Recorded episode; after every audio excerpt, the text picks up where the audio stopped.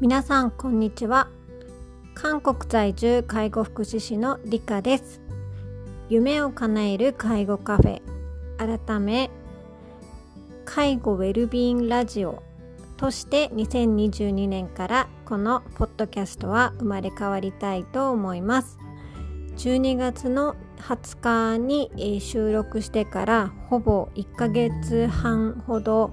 えー、このラジオをお休みしてしまっていましたが、まあ、年末年越しそして1月と、いろいろと忙しくさせていただいておりました。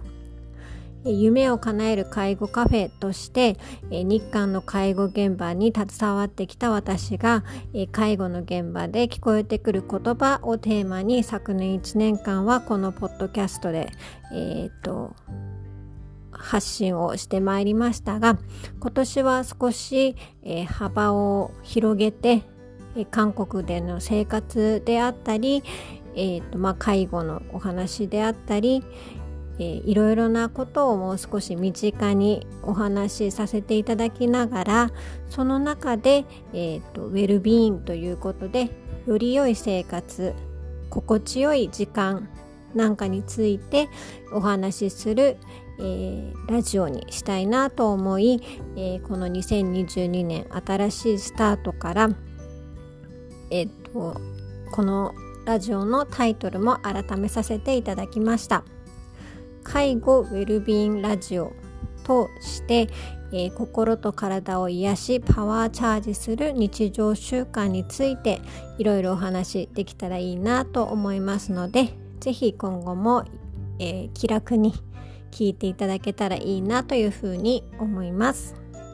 えー、改めまして、えー、今日から新しくスタートしますが、えー、本日2月1日はですね、え、韓国は旧正月となりまして、え、ここからまた新年が始まる旧暦の1月1日ですねここからまた新年が始まるということで、このタイミングで新しくまた改めてこのポッドキャストを始めさせていただきました、えー、今日はどんなお話をするかと言いますと,、えーと、私が一つ、えーと、やっていることの一つとしてセルフリトリートというのがあります。セルフリトリートと言いますのはこのラジオのテーマともなっておりますが心と体を癒しパワーチャージする、えーと、セルフケアについてですね、えー、自分を癒しながらそしてまたリセットしてパワーチャージしていくという、えーと、日常を、セルフリトリートというのは日常を飛び出して、え、その中で、え、自分がと向き合ったり自分を、え、ヒーリング癒したりしながら、えーと、自分を高めていく高めていくって言ったらおかしいな。自分を、えー、のパワーをチャージしてまた新たな、えーと、力をパワーを、えーと、良いポジティブで良いパワーを日常生活で出していくというようなことを、えー、と行っていくものなんですけどもまあ、そのいろいろなことについてお話を今後はしていきたいなというふうに思っております。まあ、セルフリトリートとは何ぞやというところから、まあ、その中の一つ一つの、えーと、ワークがあるんですけどもそのワークについてであったりですとか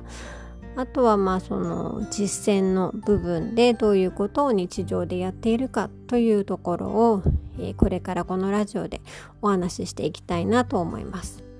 まあ、今日はですね初めなのでセルフリトリート今簡単に説明させていただきましたがなぜ私がセルフリトリートを始めたかということについてお話をしたいなというふうに思います。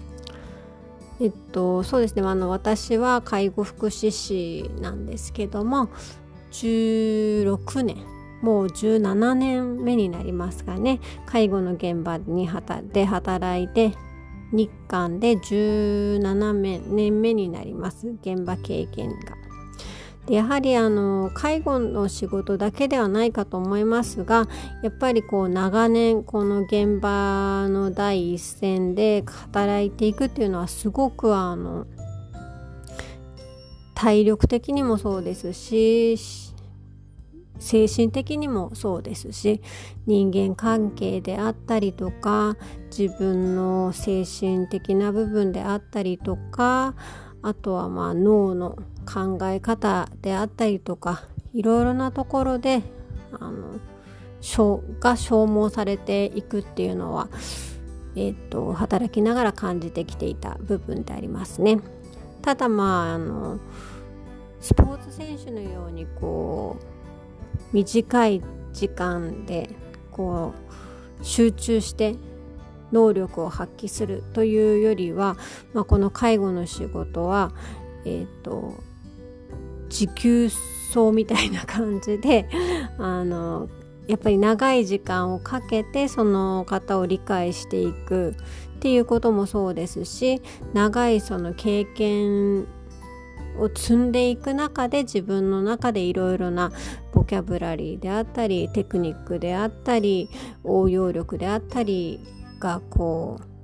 うを使えるようになっていってやはりこの経験値でものを言うっていう部分も、えたくさんある仕事になります。なのでやはり長く続ければ続けるほどうんとその能力を発揮されますし、